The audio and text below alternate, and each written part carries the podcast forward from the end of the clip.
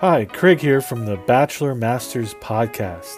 Do you watch the Bachelor shows ironically, like we do? Do you think critically about the socio political ramifications of what occurs in the shows, like we do? If so, we're the podcast for you.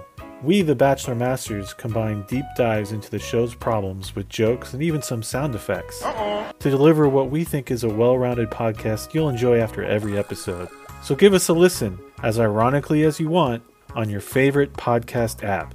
That's The Bachelor Masters, a bridge burner podcast.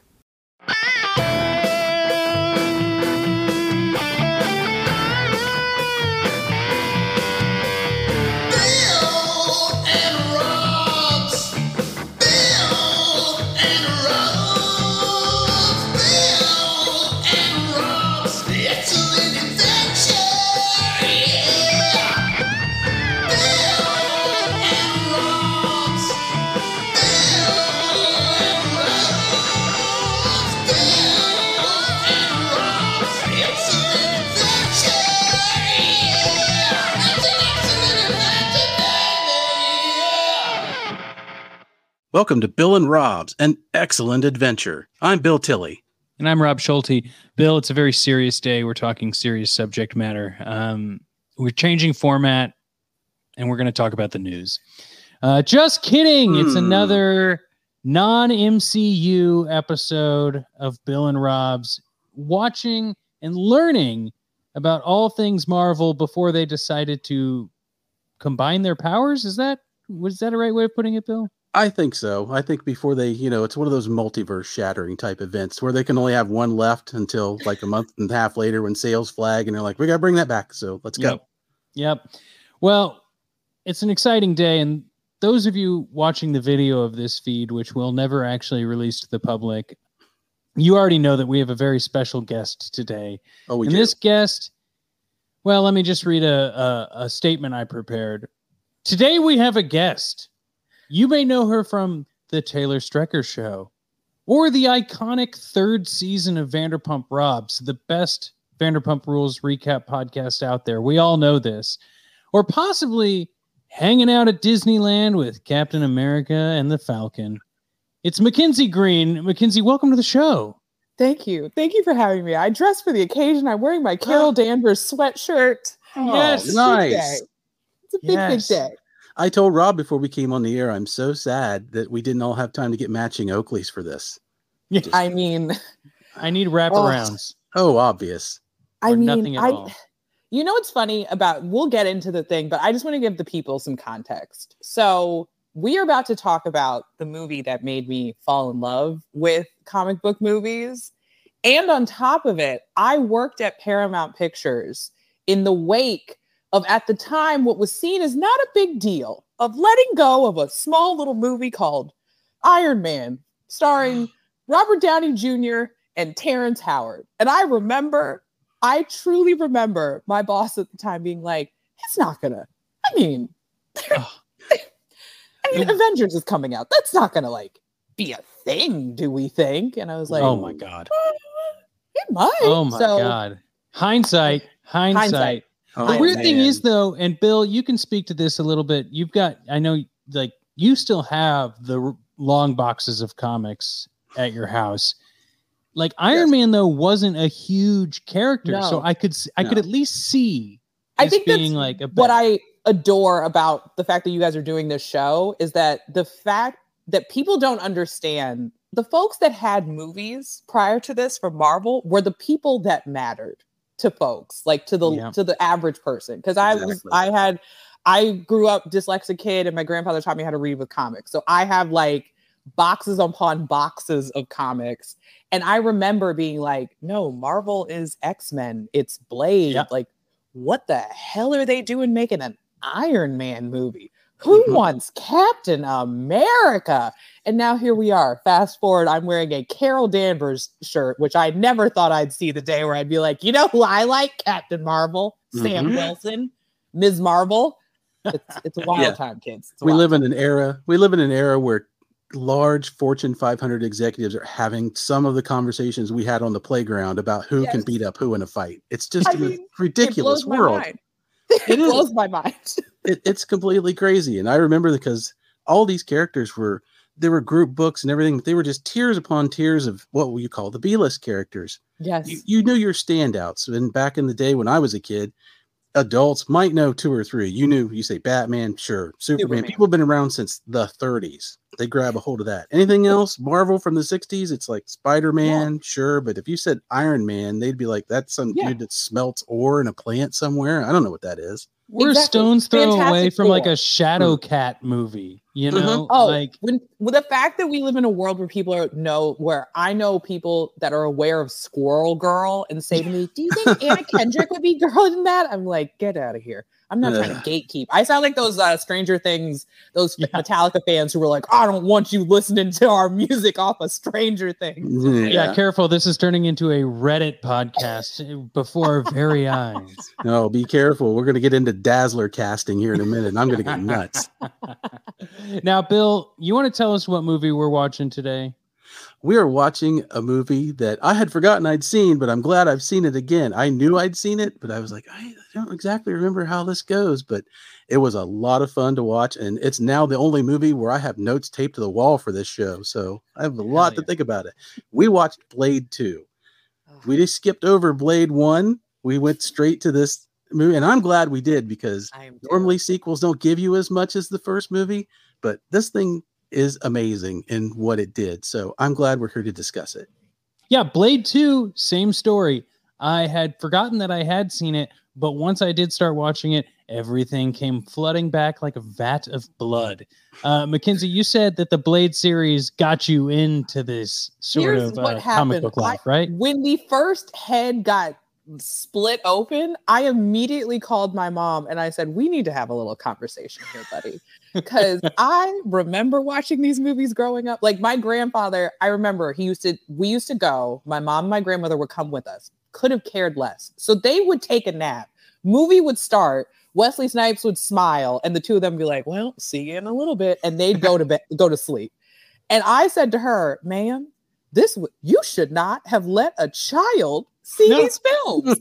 I retained none of the violence. As I, I was much like you, Bill, where I was like, "Oh, I've seen this movie. I know this movie.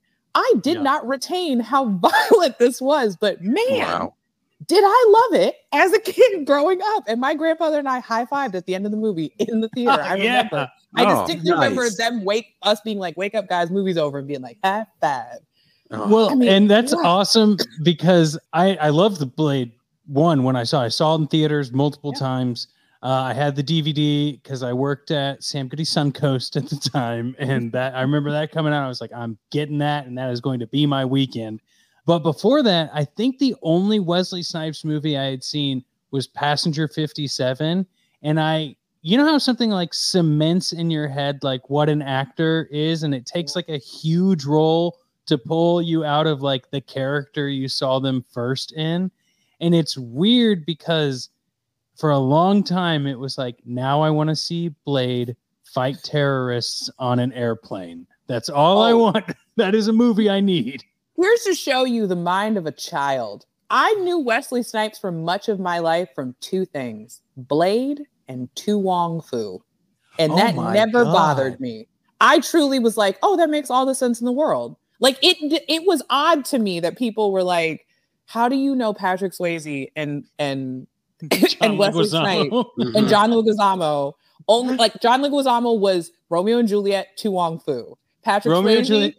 Patrick Swayze was Ghost and To Wong Foo. So like I Yeah. was like, oh, every big male action star on the planet must do a movie in drag. You can imagine my shock when that was not the Hmm. case as I grew up. I was like, wait, so when is when is Harrison Ford gonna dress like a woman? When is We've got coming? notes for uh, Disney right now. You're, you're fucking up in the MCU, you know. But Yes. Well, I can relate because I'll always think of him as Simon Phoenix from Demolition Man. So I had the Oh, bleached, man. blonde haired, really snappy wisecracking Wesley Snipes in my Yeah. head when this went off. Okay, I'm retconning my thing because I obviously saw Demolition Man as a child, and I remember in my head, I now have like this fiery memory of him being like, Jeffrey Dahmer, I love that guy. Mhm. oh, you gotta love unrestricted, unsupervised children with access to cable TV. Yep. Love it. Parents, why That's did you get got HBO? here. Yeah. Yeah. It is. It is. It shaped us all. so, Bill, we have an immediate segment we like to get into called Origin Story.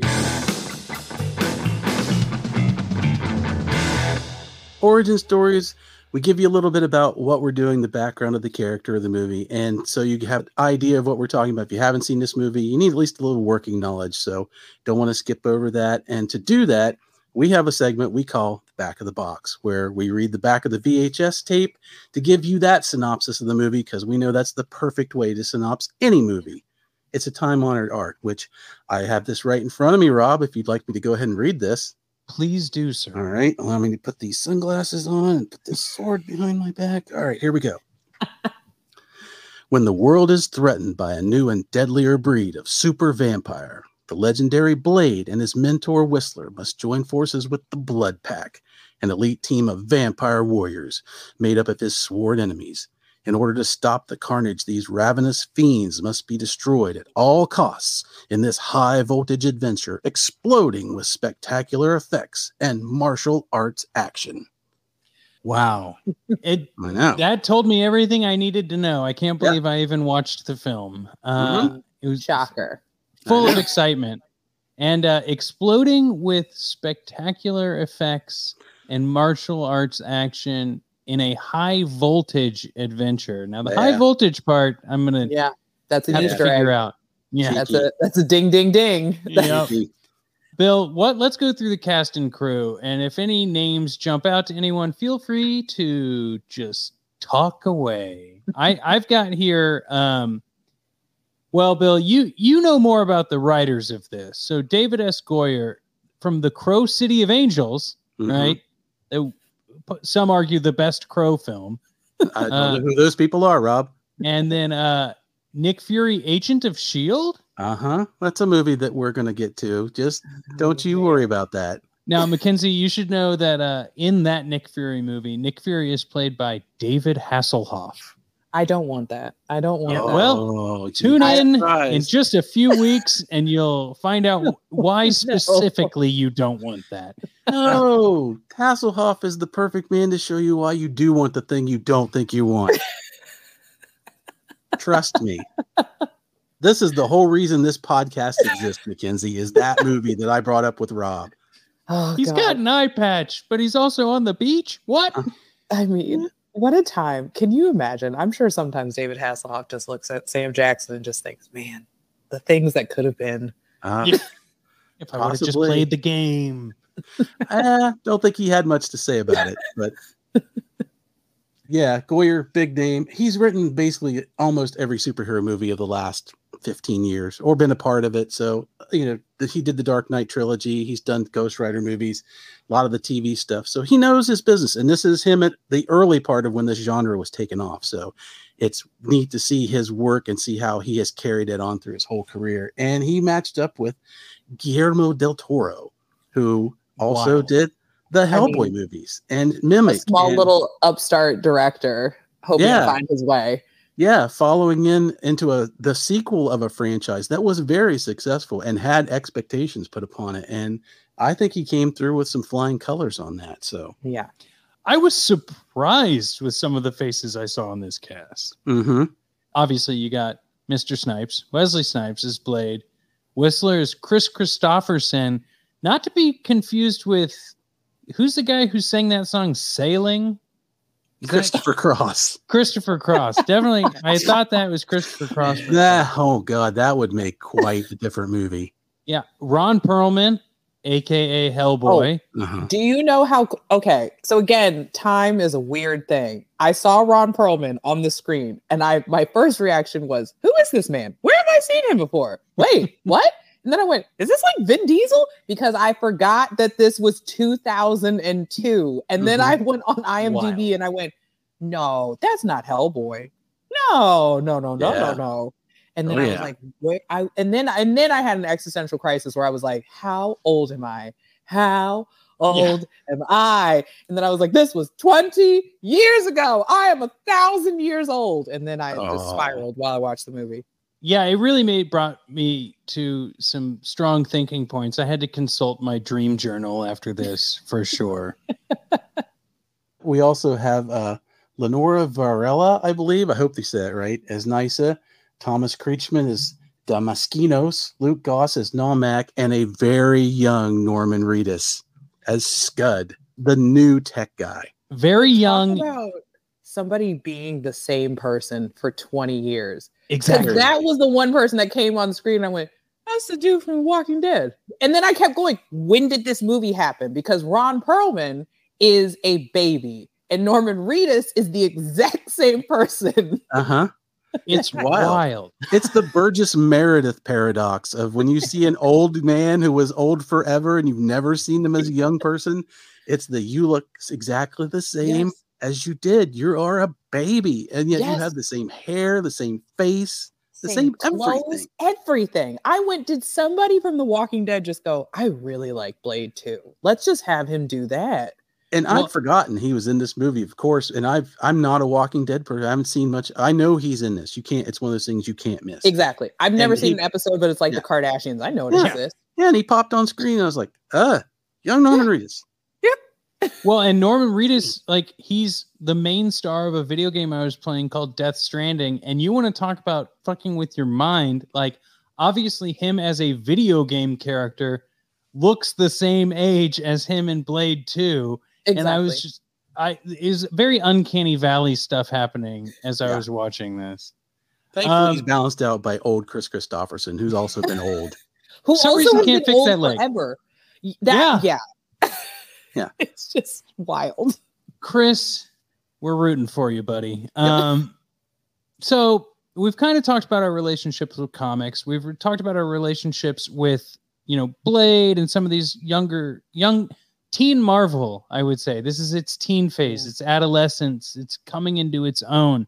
But Mackenzie, you say you you comics helped you read when you were Yeah. younger, and Blade was a strong character there. Were there other comics or characters that either resonate well with you or like you hope to see in movies or you were thrilled to finally see in Marvel movies?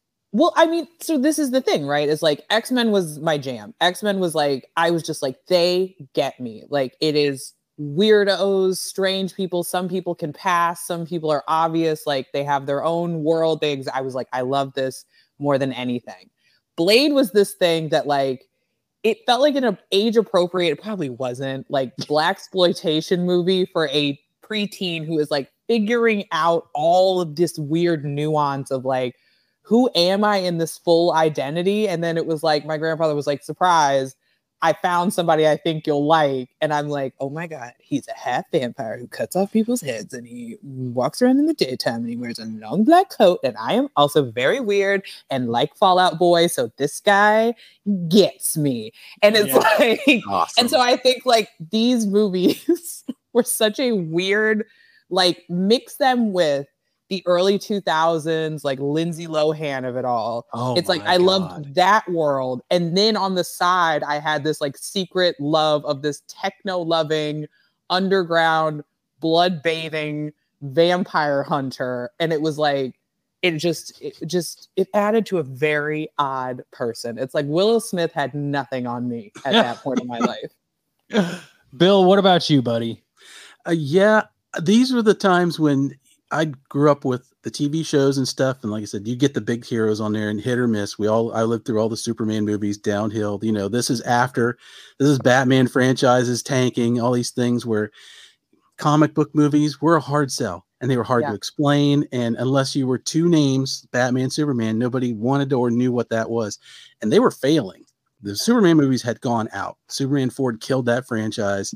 Clooney's on his way to freezing Batman solid. Not really his fault. We got to play I that. was just, I was just about to say, don't Not really his I fault. love Batman. I love That him. was my jam. I, I I saw him in the theater. I love him too. But then these movies came out, and I had seen movies before this. Like there's the the '89 Dolph Lundgren Punisher. You'd seen the the TV movie takes on a couple of things. Yep. Uh, Nick Fury, Agent of Shield, had come out right around this time.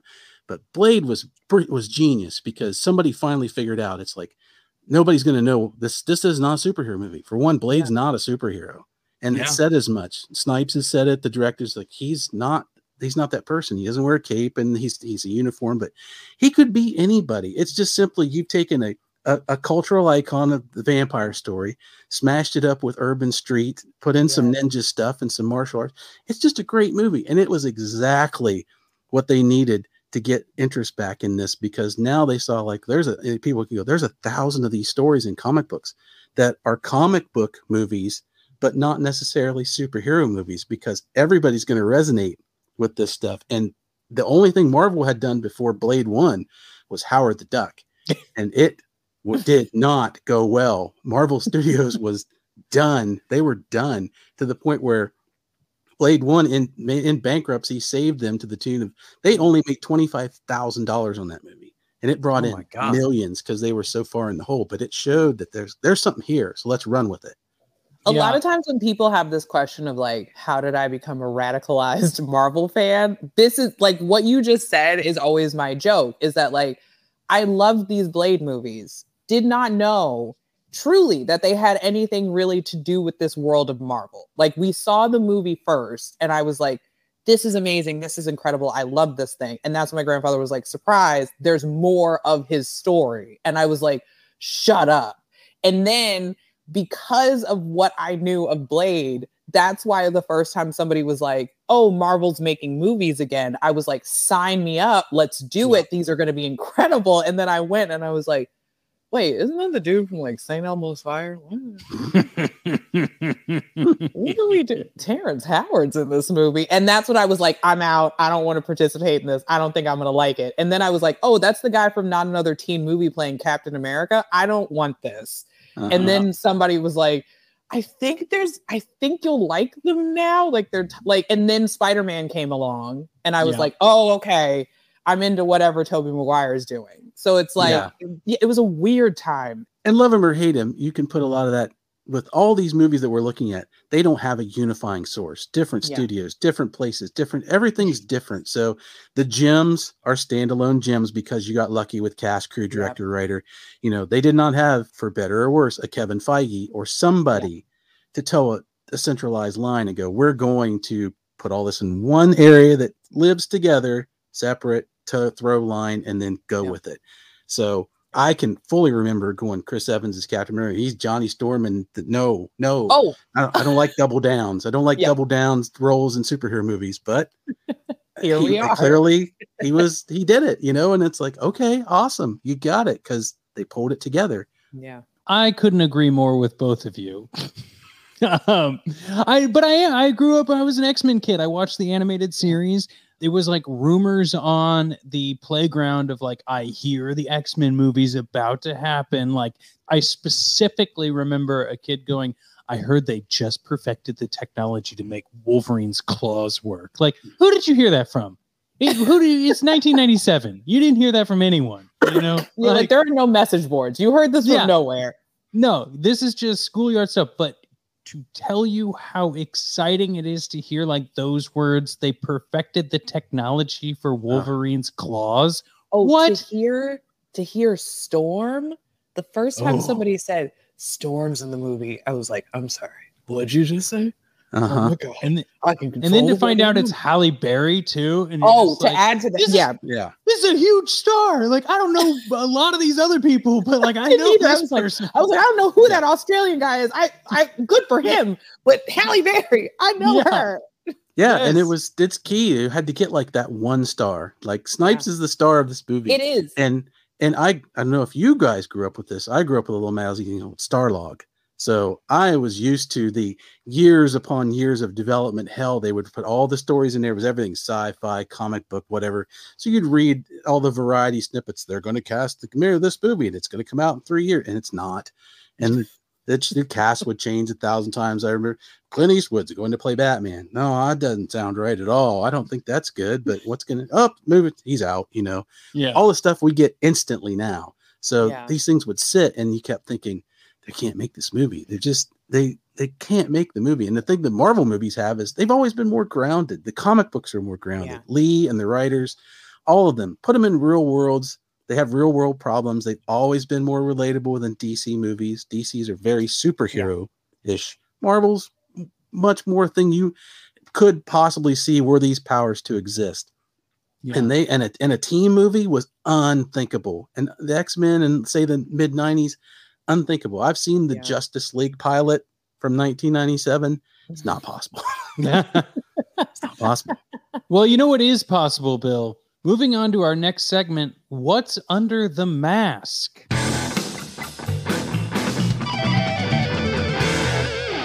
This is a segment, Mackenzie, where we discuss the interesting, fun, and shocking facts we might have discovered while watching this and turning on the Google machine and, and going, oh, wait, who's that? What is it? What is that leather coat? Is that real leather? I don't, I'm not sure. Where did that sword come from? And Bill and I usually go back and forth on some of our facts. I know that we told you to not prepare at all and just come with pure raw emotion to this episode. So please feel free to chime in on anything that we jump into and researched for this. I know you're You going to say something that's going to make my head hurt. So, like, I'm just prepared. Mackenzie's our she's our berserker. Uh, She's our Yeah. Wolverine of, of this. So she's gonna get in and claw away at all of it. now, Bill, you have one more note than me. So I'll let Well. you go first so that we can really even it out. Well, yeah. And when I do this, I like to dig into some stuff that really, some fact that drove the movie or made it look the way it did, or just something neat about it. One of the things that's neat about it is Wesley Snipes was shooting two other movies around Blade 2. Just as an appreciation of what an actor could do. You think about that today. Who shoots three movies in a year today?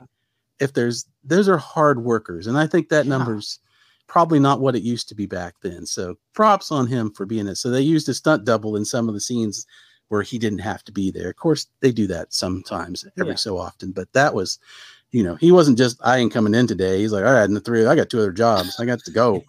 That is some old school movie star stuff that they used Uh-huh. to do, where people were like, "I'm going to shoot like six movies at one time. I'll see you guys Yeah. later."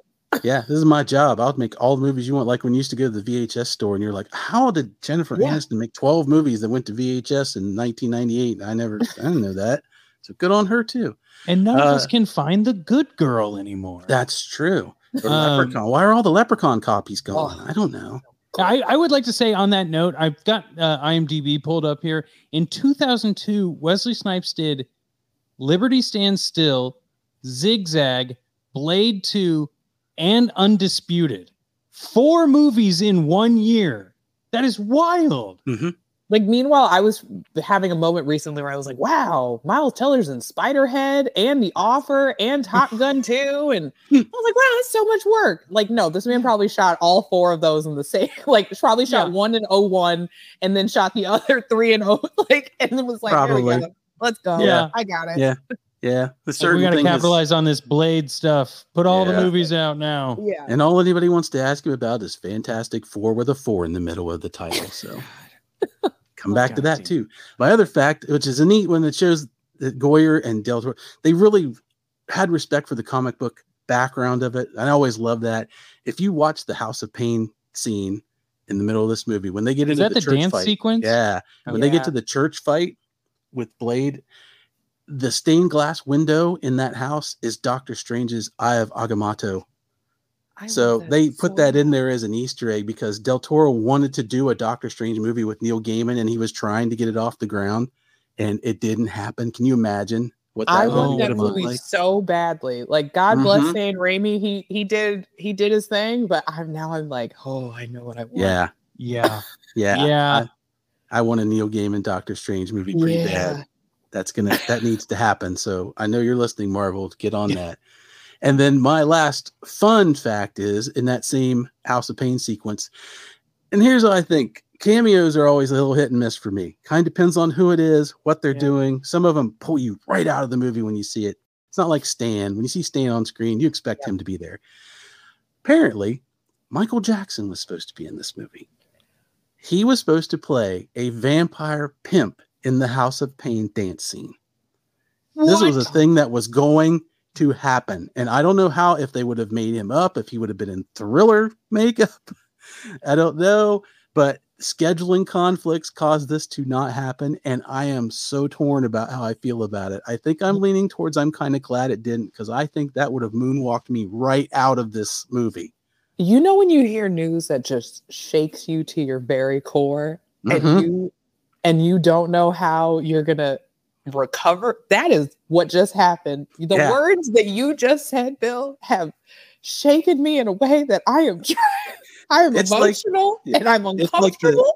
the front of the book when you see the watcher's head and everything shatters and then the little fragments are all the little futures and pasts that could have been that's one of them is michael like this is this is like Uatu is standing in the sky being Mhm. like, imagine a world yeah, the Michael definite Jackson- what if. I'm Mhm. like, oh my god.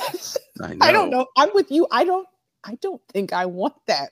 But I also wish like a clip existed someplace. Yeah, that I like if there was a it. DVD extra feature where they're like doing a test screening of the scene Yes, just so we knew what I it want. was. Yeah. I want like Yeah. the, I want like a test. I want like a chemistry read with him and Wesley just so I Yeah. can That's see it.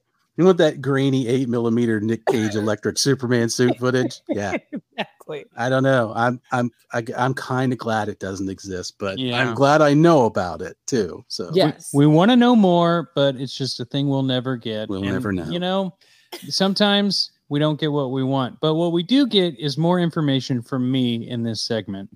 Apparently, the original villain in this movie was supposed to be Morbius of Morbius, the A movie Morbius? Jared Leto fame. Oh. Of Uh, Morbius fame, it's Morbin yeah. time. Mhm. Yes. Uh, who, uh, as Bill informed me just before this uh, recording, was who gave Blade originally his powers was Yeah. Morbius, Do and you know how sad I was that the Morbius movies, because of this knowledge and because of this love, when somebody said it's Jared Leto, I was like, I hate it here. This is the bad place. Could this Yeah. get could this year get any worse? I can't take any more heartbreak. and Uh, yeah i'm right I- there with you it's it's it's really something to chew on because Morbius could have been Brilliant. incredible and it could have been great with this you know this upcoming blade something Yeah. that might be happening Oh, but- yeah. Ag- uh, let me just tell you, I am so feral about Blade that when one of my first assignments for work is I got to go to the Eternal screening.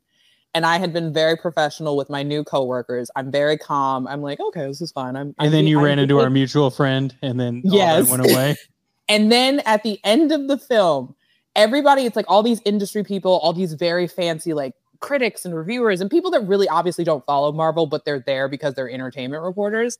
I literally stood up and yelled, It's Blade at the end of the movie when this man put his hand, his hand was just over the sword. And I went, It's Blade. And then Mahershala Ali said, Are you sure you want to touch that? And I turned to my new coworker of a week and went, That's Mahershala Ali. And she just kind of looked at me like, Oh my God, what do I do? And then I was like, I'm sorry, everybody. I'm gonna sit back down. Mhm. Very Mhm. sorry. I'm very no sorry. no apologies let me live I No. need Like, I was my just like. I was just like, this is the greatest day of my life. I know it's happening. It's real. My fever dream is coming to life. You have to do we expect it. have dates on this bill do you know None. anything I know none. Yeah. It's it's just out there. So yeah I it's do know that happen. Wesley commented on I do too. that, and he was very positive from what I could see. Yeah. You know, he he's he was supportive. So that's good yeah, I think that's always tough because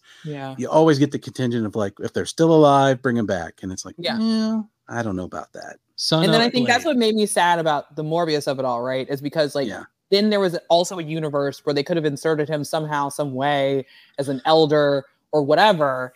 And I had, and that's then when I found out what the movie really was going to be. I was like, oh, and No. I'll, I'll drop this overarching thought here because it plays into everything, and it's part of what I love about this movie. Is we've talked about Goyer and Del Toro and their love of the thing. I believe that if you're going to do a deep-seated thing or a franchise or something with a lot of history, you need a fan involved. A lot of people will tell you you don't want that. no, you do.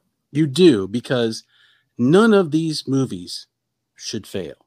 They have there is enough there to pick and pull all the elements of across a multiple thing to put together a, a good to great movie. And if you Yeah. don't do that, it's because the people involved don't have the feel for what they're doing. They don't have the history to pull it off, or they've been brought in specifically to put their spin on it. And I watched the commentary with Del Toro, and he said, We didn't, he specifically said, We did not come in here to make a Guillermo del Toro version of Blade. We were brought in to make Blade from this following what was come before and make it better. And I'm like, that's how you do it because there's a million fan fictions that probably could have pulled it off Yeah. and yeah. done it. And you're like, why not one of those for the grace of whatever? You've got the Yeah. inroad to get this movie. And I think also, you know, some people because they don't know or it's not a Captain America or they're it's not a, a property that they're willing to already treasure, they're like, eh, and they're a little too loose with it. And you get a story like that. And it's Yeah. sad. Well, I'm glad you mentioned the commentary on this DVD because this is uh, what I hinted at earlier in this episode. I personally have never listened to the commentary, but in college, I worked at an Einstein Brothers Bagels, or as us West Coasters know them as Noah's Bagels. And uh, when I was in the back washing dishes, there was another guy baking bagels, and uh, so we always had movie talks, right? It's it's what you do in your service industry do- jobs. You talk about movies. You you do anything to pass the time because you hate customers. It's the clerk And- speech. Yeah, Yeah. and and they were all talking Blade 2. I hadn't seen it yet, and then this guy Adam goes, "Oh, but you have to watch it with the commentary, and I'll tell you why." Guillermo del Toro is great. He's a great director, and he will be explaining his vision of why he did this and all of the reels he watched and dailies from Blade 1 to make it a Blade 2 perfect in sync. And then you'll also get Wesley Snipes going, jab, jab, jab, high kick. and see, I did this because in my training and you know, whatever. And it was the perfect juxtaposition of exactly what you want from Yeah. both people. Wesley Snipes talking about acting and martial arts Yep. and in a mm-hmm. very like intense way. And Guillermo del Toro, soft spoken, describing the scenes, and you can't imagine Yep. them actually in the same room doing that. Hmm. Ah, so everyone, that's your homework on today's. I was going to say, I was like, I think I know what I'm going to go back and do now. Yeah. Don't you love a podcast that gives you homework? Uh, Yeah. Bill, speaking of homework, we have another section on this. Would you like to tell us what that is? Well, this is where we take a look at the movie, the look, the feel, the costume, everything about what makes this movie what it is, what makes Blade 2 Blade 2. We call this section Suit Up.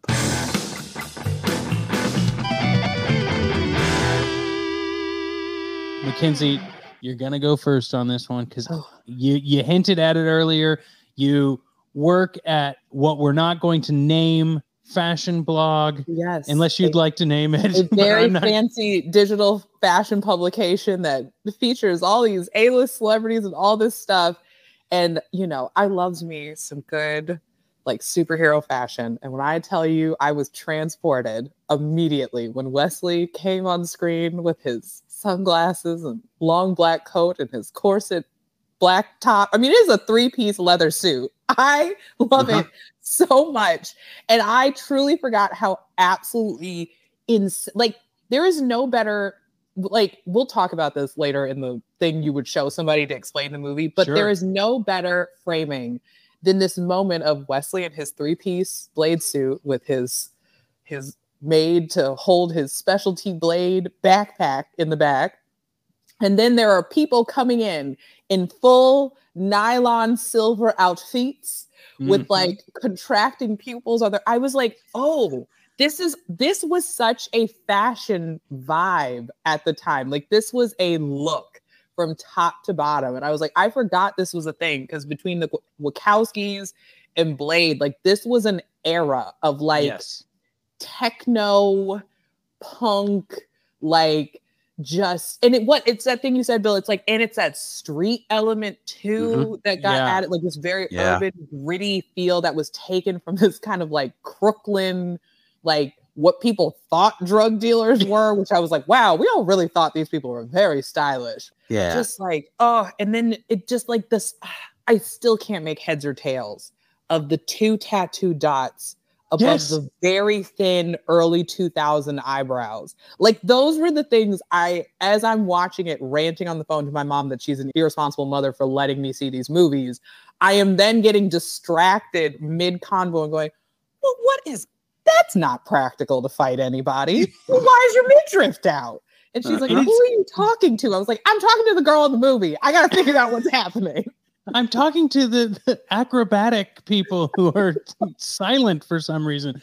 But no, there is so much in this movie. I you you hit the nail on the head, and I had to jump in with my thought because it is so much of what a group in a room think something should be. Yes. And surprisingly, more It times than not, it worked in this movie. Like It's that's the really problem with this movie. This movie is the kind of movie that if I were to describe it to someone, they'd be like, "Oh, so you didn't like it?" I'd be like, "Oh no, I love it. It formed most of my personality." And then if I describe the costumes, they'd be like, "Oh, so they look silly," and I'd be like, "Oh no, no, no. You will watch this and possibly want the boots that she is wearing." Like I promise you, this is the Yeah. movie that I'm like, I was reminded through this entire thing, like, oh, right, this is the movie that when people are like, where do I start to get into comic book stuff? That I'm like, Blade 2. Yeah, it's really interesting because I will you watch the commentary with the wardrobe directors, and it shows you everybody on this production cared about what they were doing. They did not take it as silly at all. When the director is saying we had to come up with shades of black, I'm like, that's genius. I work in commercial printing. I know color, and it's like, yeah, because it's so easy to turn on these movies and it's just mud. Everything's mud, and you can't see Yeah. anything, and you everybody there nobody's differentiated in any way. It's kind of my one of my peeps with the first X-Men movie is it's all black leather. It's Yeah. other than if they could have just put some color in those uniforms in uh, any little way to differentiate him, it would have made that experience a lot better for me. But this movie, you watch it and you can tell everybody apart. You Yes. don't have a problem seeing anything. There's there's patterns. It's it's real. It's, It's like, like you're looking out a window at the Yes. club or the street. wonder- there's all this yummy texture, and the body tattoos tell stories. Because even that moment where it's like the guy who's on the team and then Blade, it's like there's difference in their body tattoos to understand like the Daywalker versus the vampire Right. world. Like Homegirl with that red hair. It's like Yes. and then just those like those shades of cool cool blue to then show you like you said it's like we've gone past the undead now we've worked into like they're so dead they're like decomposing frozen body blue and it's just Uh-huh. there are choices in this from a sartorial standpoint that i'm that like you said you're like everyone here cares in a way that is so obvious that you're like Yes. wow that you really have those moments where you're like oh the russo brothers think they care but this team cared Oh, yeah. They would put them to shame. to With this group. shame I had a couple of things I want to say about more of like the look of the settings too. But first, I do want to say when you say textures, Mackenzie, I'm so on board because like so many reasons when you watch an old movie, an older movie, let's say, and there's a mesh tank top, uh, there's no reason for the mesh tank No, top or midriff, Not at all. but there's a reason for the mesh midriff in this film, and I, I get you got to respect. there you go There Um, you go. when I'm watching this, I'm hypnotized and I am thrown right back in this era of like early or late 90s, early 2000s sets, like big set pieces, you know, at that Yes. Mhm. are so much for so little, right? Like the I'm thinking of payoff yeah. There I'm thinking about like when there's the room with all the specimens of the new vampire breed or I was just about to say that. I was like, why is it so big? It is Yes. the biggest space for everybody to be congregated. It is the greatest practical set because it's massive. It looks like an airplane hangar, and they are all congregated in this Yes. small corner in the Yeah. or when they're gonna about to like draw blades blood and bone marrow and everything it's a giant room for one bed like one. Yeah. for one. Yeah, I the things that stuck out like when they go into the blood bank in the middle. It's like say you're at an all night blood bank, which don't don't do that, and you're going down the hallway filling out your form on the fly. Don't do that. And you enter a room that's eight miles long with one chair and four lights in it, and two people dressed like stormtroopers. I don't think you keep walking. I just No. don't. no And, No. and that room and Damaskinos' lab, like my big thing was like, why does he have a vending machine filled with baby fetuses? In? Yeah. That When was- I tell you, that was the one moment where I was like, oh, no, Uh-huh. what have I done? Uh-huh. Why am I into this? I was like, I used to eat out of a thing that looked like that in my old job. That and that wasn't good either. What was in there, and this is really bad. This is and it has no crazy purpose. vampire babies. It's just, Nope. it's just, you just realize, like, wow, somebody had to sit down, like a props master had to craft like a hundred fake fetuses just for him to pull out the one and for somebody else to lean in close, and that was it. That but was you it. realize that's the comic book element because every supervillain they know how to deck out their lair, man. Oh, they got their yeah. pad rocking, and it's just it's purely for aesthetic. And and they have it set up for a show, right? It's like he could have just pulled that one fetus. Out. No, no, Yeah. he has to bring up from the floor a rotating situation that's like, here you go. And Yeah, you're like, Ta-da! There is always a spot for him to tell the hero exactly how screwed he is. This is your presentation spot. I need you to stand here while I fire up this evil PowerPoint and let you know what's going to happen to you, and it's not going to be good. And and they did this in Prague, and uh, Del Toro said the thing about the Eastern. He had the Eastern European craftsmen. They these are- these are real things. oh, they yeah. not a lot of CGI as far as set work goes. These things were built, and it shows. It's it's a very real, and it's surprisingly. Rob, you said like for small. This movie takes place in a small area. It's Yeah. not a lot of movement from. It's a couple of buildings and Blades Lair and a, and, a, and a two streets. And I kept thinking, what is it familiar about this that I like? And I remembered it's Dredd. Dredd takes place Mm. in a building and i'm like you can it's me you can make an entire movie about this in a closed space it doesn't have to span worlds and galaxies Yeah. i- if it's grounded like this and you're in it because everything's crazy looking but relatable we all know what big rooms and churches and large Yeah. corporate buildings look i know when they walked into the corporate building like that's the true evil right there those big Yeah. glass doors that we all go through and go i don't want to go to this meeting this ain't gonna be good Yeah. it's, Uh, it's those are the meetings where it's a bunch of suits and ties Yeah. uh, making decisions on how they think the world is. Yeah. This is what I'm saying. you got a you got a blank email it just said from Damaskinos to Rob meeting and nothing inside of it. You're like, it's "That just a ain't good." calendar invite that drops in 15 minutes before the meeting, and you go, wait, wait, Yeah. wait, wait, wait. I'm not ready for this. And Why- then why Can you all all this- tell I've got something on my mind this Yeah. week? Like, Why is all this text in red? And I don't this can't be and in chiller Comic font. Sans. Oh. Uh, All right, Bill. Should we move on to the next segment? Pretty much the only other things I wanted to hit on this was like it's the martial arts fighting is great. I love that you've got Donnie Yen in this movie Yeah. teaming up with Wesley Snipes. The- uh, Wesley calls his like urban martial arts style, and they let Donnie call take care of what Del Toro called the wire fu.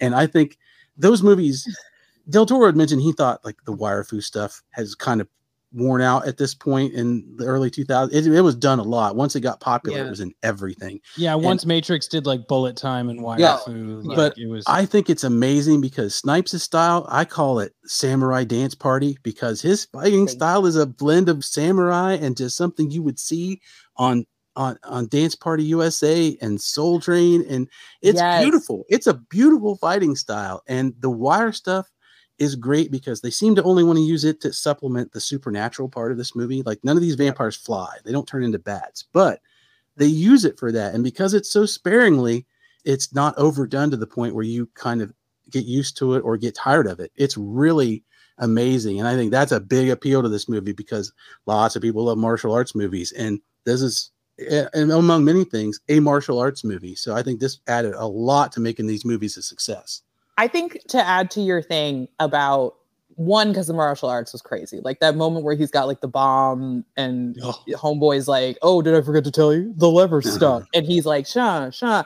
I think the most like dancer moment is when he's in the water and he's like almost doing an eight count to the big flourish at the end. He's Mhm. like eight, seven, six, and then it's like five, sword in the water, th- like, and he's doing Yes. all this stuff to the beat of his own count, and then he's like one, and they all pop up, and he slices through everyone in this very like like roundabout kind of way, and then Very also the nutcracker. bomb went off. Which I was like, sir, if the bomb, if the light thing was going to go off, we didn't need to count down to you No. slicing through skeletons. But I appreciate the showmanship for it. Oh, I'm yeah. so glad I saw it. Yeah. I, I, I thought two things. One, that's a long 10 seconds. And when he swings, I went pop and lock. That just Yeah. felt like pop and lock. It was. It was. It felt. It, it's just. You are so right. There is an element of Wesley Snipes martial arts that truly is like breakdancing. It's mm-hmm. hip hop in it and you can feel it. And then it's this. And you're Yeah. kind of like, oh, right. Like this is what made you you is that you took everything of your background and infused it into in Yeah. this very like Yeah. you know, kind of like Leroy Jenkins kind of way into Yeah. your martial arts so that Yep. people were like, that's him. That's Yeah, you get- Yep. You get Blade Two, Electric Killaroo. That's how exactly. works out.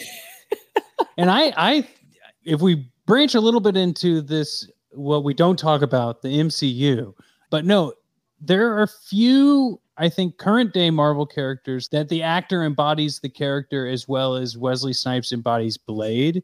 And Mackenzie, I don't, you know, they're all great. We love the movies. Yeah. I'm not here to hate on anything, but like, I would say it was refreshing when we got Robert Downey Jr. as Tony Stark because that was actually like, oh, Tony Stark is kind of Robert Downey Jr. But Wesley Snipes was not Blade. He just liked Blade and became Yeah. Blade. Mhm. Yes. I like that a lot. We've got another segment on today's show. It's called Hero or Villain.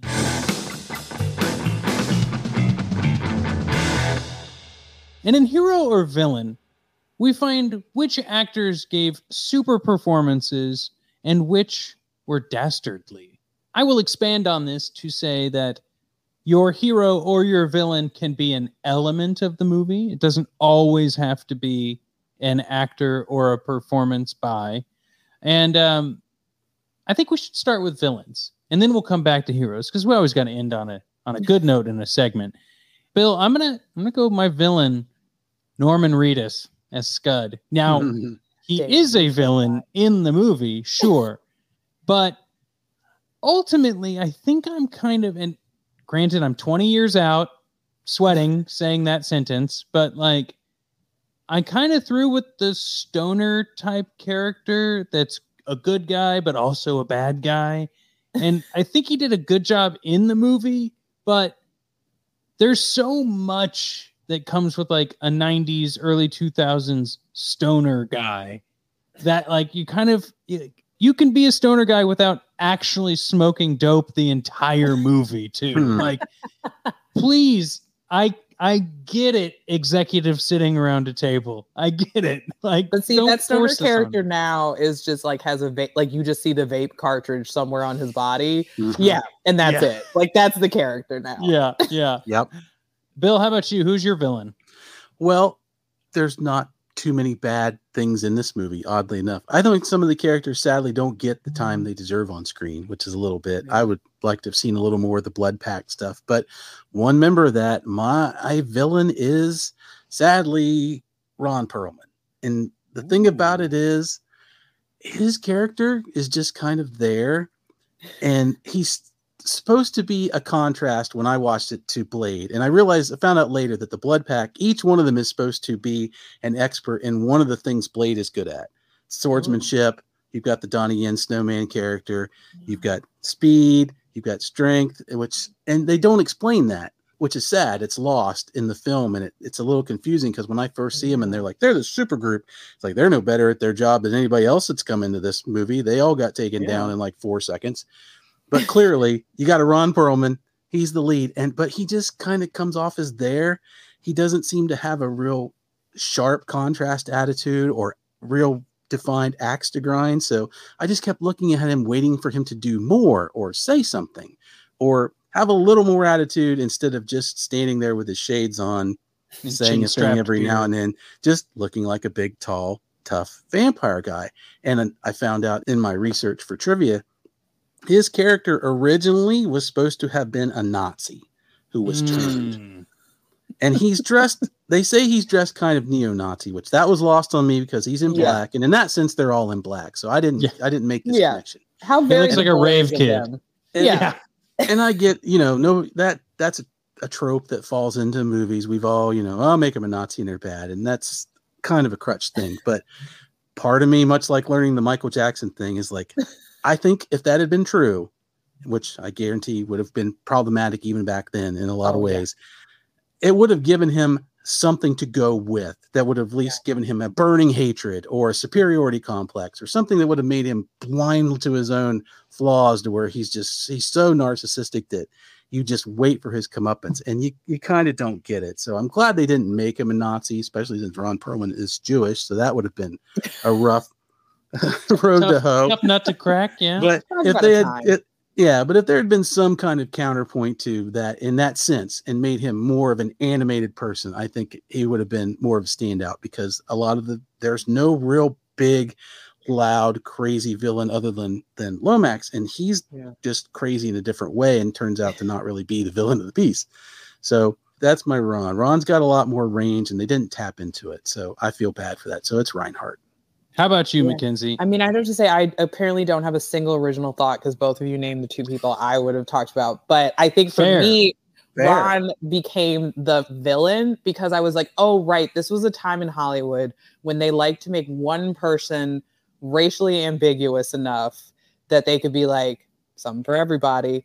Like, so Yeah, that was yeah. a moment I had when I truly went, is that young Vin Diesel? And then I went, no, No. that is not. Whoa, sunless tan, this vampire. Like, Yeah. this man has never looked like this. I would also have to say close second is again, it's a sign of the times, is you have an Asian character that says three things. and gets So- killed off yeah. camera.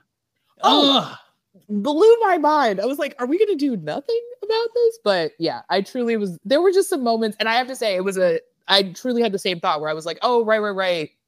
This was the time when movies would do the red herring where it was like, it's the Right. old man. All signs point to the old man. It's the old man. And you're like, oh, right. But that dude was everywhere this man was when Uh-huh. all Yep. these bad things kept happening. So Yeah. yeah those were the moments where I was kind of like, oh, okay. I forgot these certain tropes had like real value back then. But then I also had to remind myself, like, oh, right, this is also a Wesley Snipes film. Like, This was, Yeah. this is like, this was normal for a while. Like, this Yeah. was the thought was just like, it's, it's Wesley. It's That's an the thing you R-rated see. action film. Yeah. Like, Yep. we know what we're getting out of it. He could smile everybody to death in this movie, and it would have been Yeah. perfect.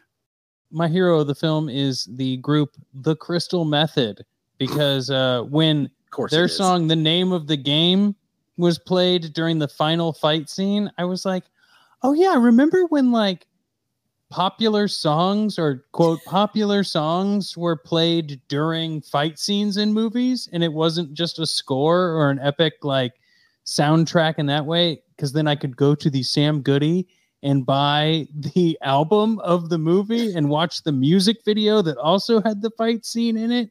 Like Mhm.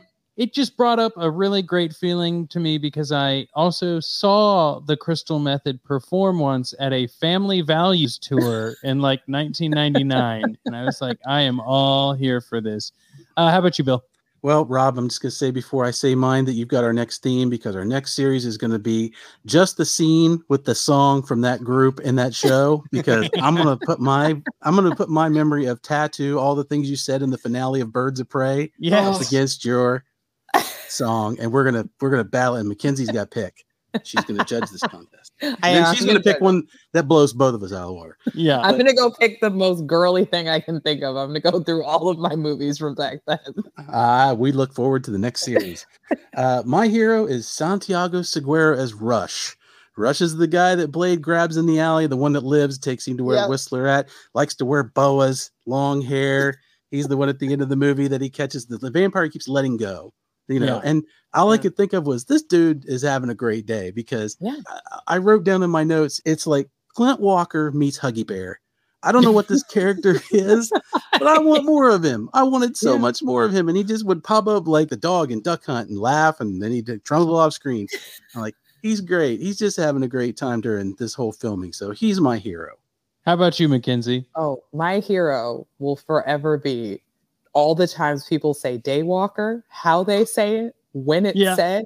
It is said like it's a slur sometimes. It's said like a compliment sometimes. It's said like a scientific word. I love it. I love all the times people say daywalker. It's nonsense and I love it so much. The like when they are when they are full techno partying upstairs. And a close second would have to be when Ron's like, I got him in my sights. And then you look and Wesley's like, I got you in my sights. And then Uh-huh. you have vampires under them going, got them in my sights. I Ugh. love, I just love every time somebody says Daywalker because clearly it is the moment that people, when they were doing the table read, were like, I'm gonna put my stank on this when it's my time. to Oh yeah. I think we need to develop this for our store, and it's a cologne that we sell. Exactly. Mm-hmm. Yes. Daywalker. CK1 Daywalker. Daywalker edition.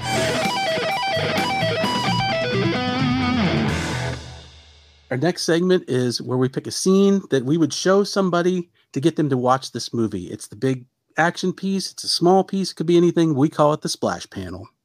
I'm gonna go real easy because it's related to what Mackenzie just said.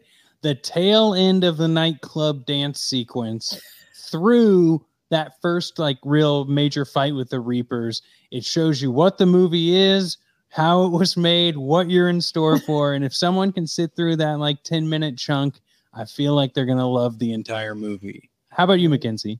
Oh, I mean, it comes right at the top of the film, and it has to be when Blade is in his own lab, lair, space, bunker with those giant floodlights for no reason. That they're there. Mm-hmm. They're not UV lights. They don't scare away vampires. They're just for ambiance.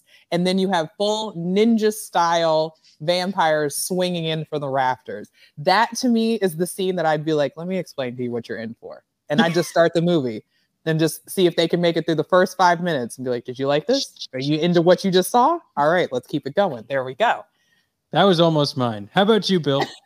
I'm going for a, a little more of the low hanging fruit of this. I want the fan who's not quite sure what to make of this. So I'm going to show them the beginning of the movie, the alley fight sequence, very specifically from the moment that Blade hits the ground and the two guys are on the motorcycles to go Mhm. through that. Plus, you get the spinning Batman batarang that goes everywhere but does nothing. So you got your superhero element up until the point where Blade's taking him down. He's got the motorcycle and he slides up to his 68 Dodge Charger that he has tricked out just before it. He's not going to crash into it. And he looks at it and he blows it a kiss. And I'm like, boom, snipes moment.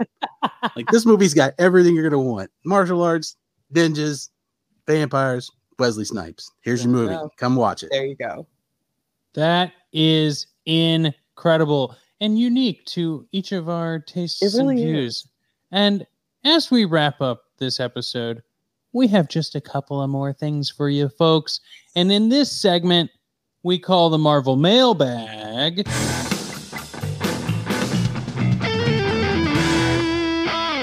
We give our final thoughts on the film, just like when we used to write into the Marvel bullpen about comics. You know, that final couple of pages where your opinion matters. Bill, would you like to lead us off on this one? Absolutely. I think this is a great movie. I think it's in this era is very important. These are the movies that get you to the MCU. We've said it before. Mhm. This is why we wanted to do this to shine a light on some of these things. And you can see that a lot of great effort went into this movie. It's a sequel that I don't know if it'll surpass its original one. I think it's right in line with it. I don't think you need to grade them that way, but I think it shows how you do a franchise and how you keep these things moving forward. They pick the best people. They have the fans working on it. They have people who love what they're doing, even if they don't understand it. And it's accessible to everybody. All these superhero movies can be. If you don't lean into all the niche things or ignore the things that do make them special, every one of these has to reach in at some point and just grab you by the heart and squeeze you and go, oh my god this i love this i love it. Either you've read it and you love it or you've just seen it and you love it. And i think blade 2 is pulling marvel out of the gutter of what they had done previously with their live action stuff. And this is the bedrock that the mcu is built on. So everybody owes a debt to wesley snipes in that sense because he pushed this forward. Because if his movies had not been successful i am not at all convinced that you get a marvel movie I don't know if you get Spider Man. I think this whole thing just tanks for a good long while. So Yeah. I throw my uh, salute to these. I'll throw my Oakleys in the air and catch them with one hand for Blade and Blade Two and everybody involved with this project. How about you, Mackenzie? I mean, my note is truly to Mr. Kevin Feige in regards to this movie, which is Kevin, buddy, homie, Mr. Feige, Sir Marvel, if you will. I was reminded in watching this movie how good Blade was. Bill said it best. This is the movie that made people go, well, maybe these comic book movies aren't so bad.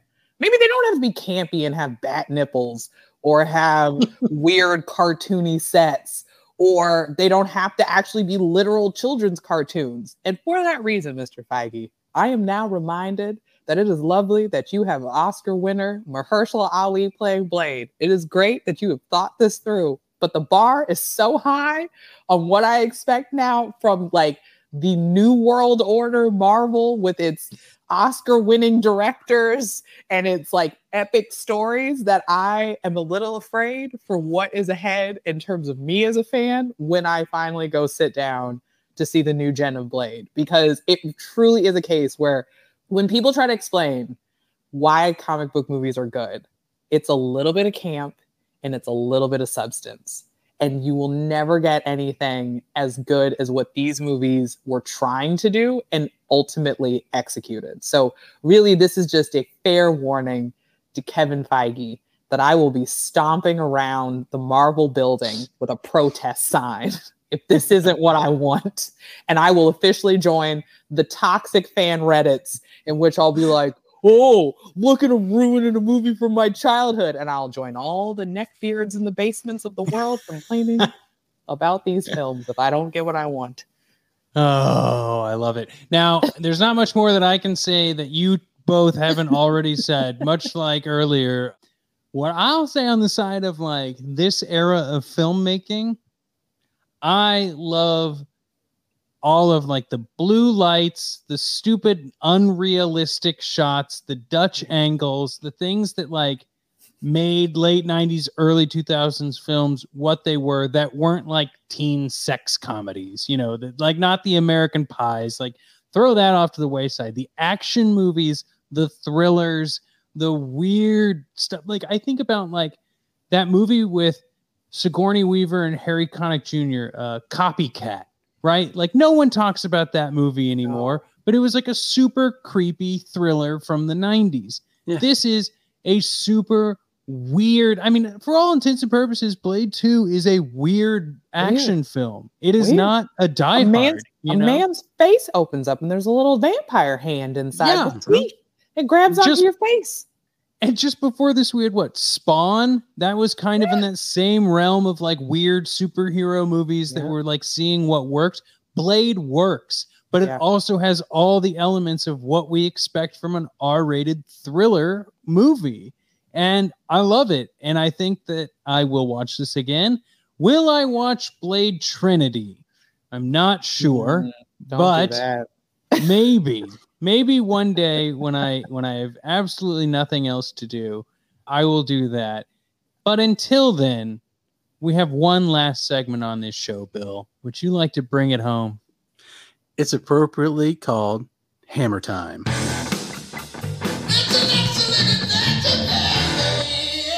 And this is where we talk about whether or not this movie is worthy. Can it lift the hammer and prove that it earned and deserves its place in the Marvel history of films? it's a thumbs up a thumbs down simple answer mackenzie i think i know what it might be Oh, is the it's is the it's hammer li- lifted it's lifting Mjolnir high over its head. bill i think we're on the same page Absolutely. He lifts that hammer, spins it around, taps it on the ground, does his dance move over top of it, and then she's it on the back somehow in a weird pocket in his jacket. Yep. It's absolutely great. And it does the one thing that I love best about these movies. It takes the source material, which when that source material started, which coincidentally is as old as I am, is a little janky and a little weird for its time and a little stereotype, and improves on it. Takes the best parts of it and makes it even better to the point where now that character is not the one that you read, it's the one you saw. Mm-hmm. Couldn't agree more. Hammers lifted. And now we go into our listener mail. Mackenzie, would you like to answer a letter from one of our listeners? we don't call them yes, fans, we call them friends. oh Um, my gosh, please. because I know, just so everyone knows here and they understand the timeline of this recording, immediately after this episode, Mackenzie is hopping over to the theater to see Thor: Yeah. Love and Thunder. Oh, and, a uh, million percent. They- I want to make sure we are respectful of that time.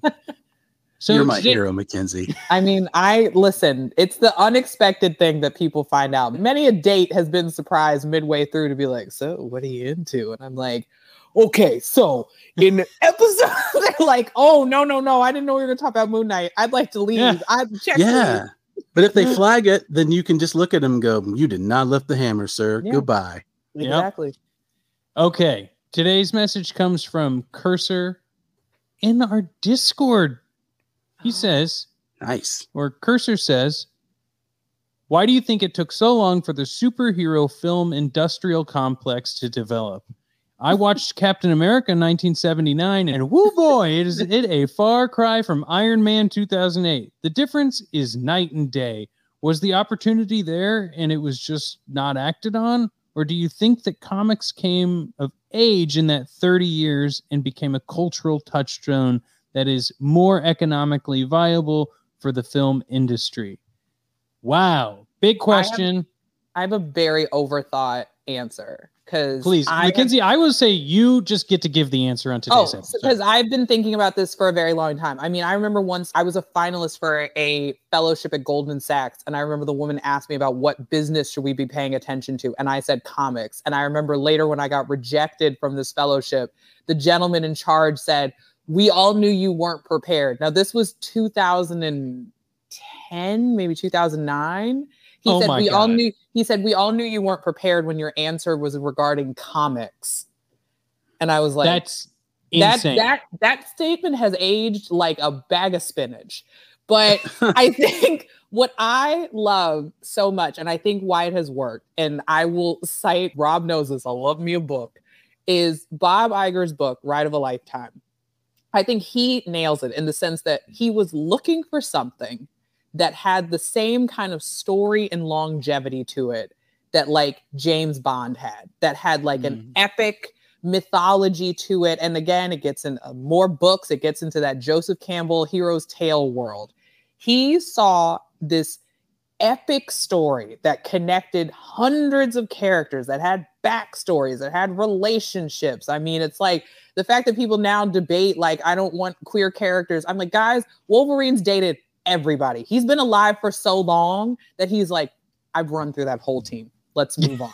Like, everybody, Cyclops, all of us, we've all of course. been here. We've Like, seen the meme. think- oh, we've seen the meme. And I think that's why it works now, is because people stopped looking at it as these individual serialized stories and started going, oh, this is an epic tale that spans so many people and so many races and so many locations and all this stuff that if you look at it as a broader story, it is really interesting. But if you try to individually tell Fantastic Four, that's by itself, this story, that's by itself, then it gets a little disjointed because you're like, like you said, doesn't Morbius know him? Well, why is that so different? But then why did he show up? And that's what made it, I think truly that's what made it work, is to see that Iron Man movie and to think back that here Sam Jackson comes out of the shadows and he's like, I'd like to talk to you about something. You as the audience are like, whoa, wait, wait, wait, wait, whoa, wait a second. Because that's kind of what makes the end of Blade 2 work, is the fact Yeah. that he is in this peep show and you go, oh, wait, I got to come back and find out what happened. And they started treating these films less like individual films and more like comic books, where it was like, tune into the next issue to see what happens. Can't wait to show you the new suit. You just got to come back for the next edition. And I personally think that's why the superhero industrial complex is a thing in entertainment now. It became a sweeping tale and now people can buy in because you can jump in at any moment. And you know, I always tell people they don't know where to start, I'm like, start with Civil War. That's always my joke. Yeah. Is start with Civil War and then pick somebody you liked in that movie and then go back and watch their stuff. So if you fall in love with Captain America, go through his stuff. If you fall in love with what's the deal with Bucky and Sam, follow where they started, then go watch Falcon and Winter Soldier. It's like it's it's amazing. It's crazy. it's incredible. Great answer. I you've said everything that I could have thought of and then some because uh, you're a bigger fan than I. Uh, and apparently have read books I didn't even know existed, uh, which I now need to go check out. Come on Uh, over to Rob. I got 10,000 of them in the basement. Just spend the next year reading. Bill's Oh. like, I got the comic books. I'm like, I've got your literary fiction and your Mhm. nonfiction reads to support this. Mhm. And there you go. Yep. And and all I've got in front of me is shock rock, short stories about heavy metal. Nothing wrong with that. Yep. All right, time for some calls to action. But before we give our calls to action and thank yous, Mackenzie, is there any place that you would like our listeners to know more about in your world? Oh my gosh, I don't know, guys. Um, check out whowhatwhere.com. I'm sure my boss is like, what are we doing here? Um, check out whowhatwhere.com. That's where you can find me nine to five, working my real job. Um, or come on over to my Instagram at Miss USA, like the title, T O M B A, like the degree. I know there's a story there, and one day we will talk about it, ladies and gents. Um, yeah, and come on over because if I'm not talking about Marvel things, as Rob knows, or going to see Marvel movies, I am at Disneyland chasing down the people that play the characters to get photos in my new merch. So there you go. Love it. Nice. well, Bill, do you want to run through some of our thank yous and whatnots? Definitely. Uh, the biggest thing you can do as our call to action is share our show with your friends, put it on your social media. Rob and I do this for fun, but we have bigger plans and to be able to do those kind of things, we need to get the word out. There are about 162 billion movies that Rob and I want to watch together, and we want to do it soon. Hopefully, that would be great. Please do that. Doesn't cost anything. And if you'd like to, you can join our Discord. There's great conversations over there. That's also a great way to get in touch with me or Rob if you've got an idea for a future show or something you'd like to see or a question you'd like to ask, like was answered by the lovely and talented Mackenzie Green tonight. That's where you can drop it. Rob, what else can they do? Hey, if they want to support us financially, there is a link in the show description among all of these other links where you can give a one time payment. It's not a subscription. You can say, I like this episode. Here's a buck, you know, and we're hoping that over time, when we watch every movie in existence on this excellent adventure, that that'll add up to help us pay rent for one month. You can also call into the action hotline. Is that what we're calling it? Uh, I the believe adventure so. line. The Adventure line. Line. Yeah, I like voice- Adventure Line more. Yeah. The adventure Yes. line phone number's down there. Which in this uh, case is kept in a dark sewer that is a black rotary phone with only one button on it, kept under the skull of a dead vampire that Love Ralph it. will answer if you call it. Yeah, and I'll have to go through all that slime. yeah, Um, you do. But we couldn't make the show without friends like Mackenzie. Mackenzie, thank you for coming on the show. Thank you so much, having Mackenzie. me. We've got to thank Jothan for our show art, Patrick for help with editing, and of course, Draxium and Dr. Z for making our theme song. The links to their band camps are also in the show description. That's it for today's excellent adventure. We'll see you next time with another episode. Goodbye, everyone.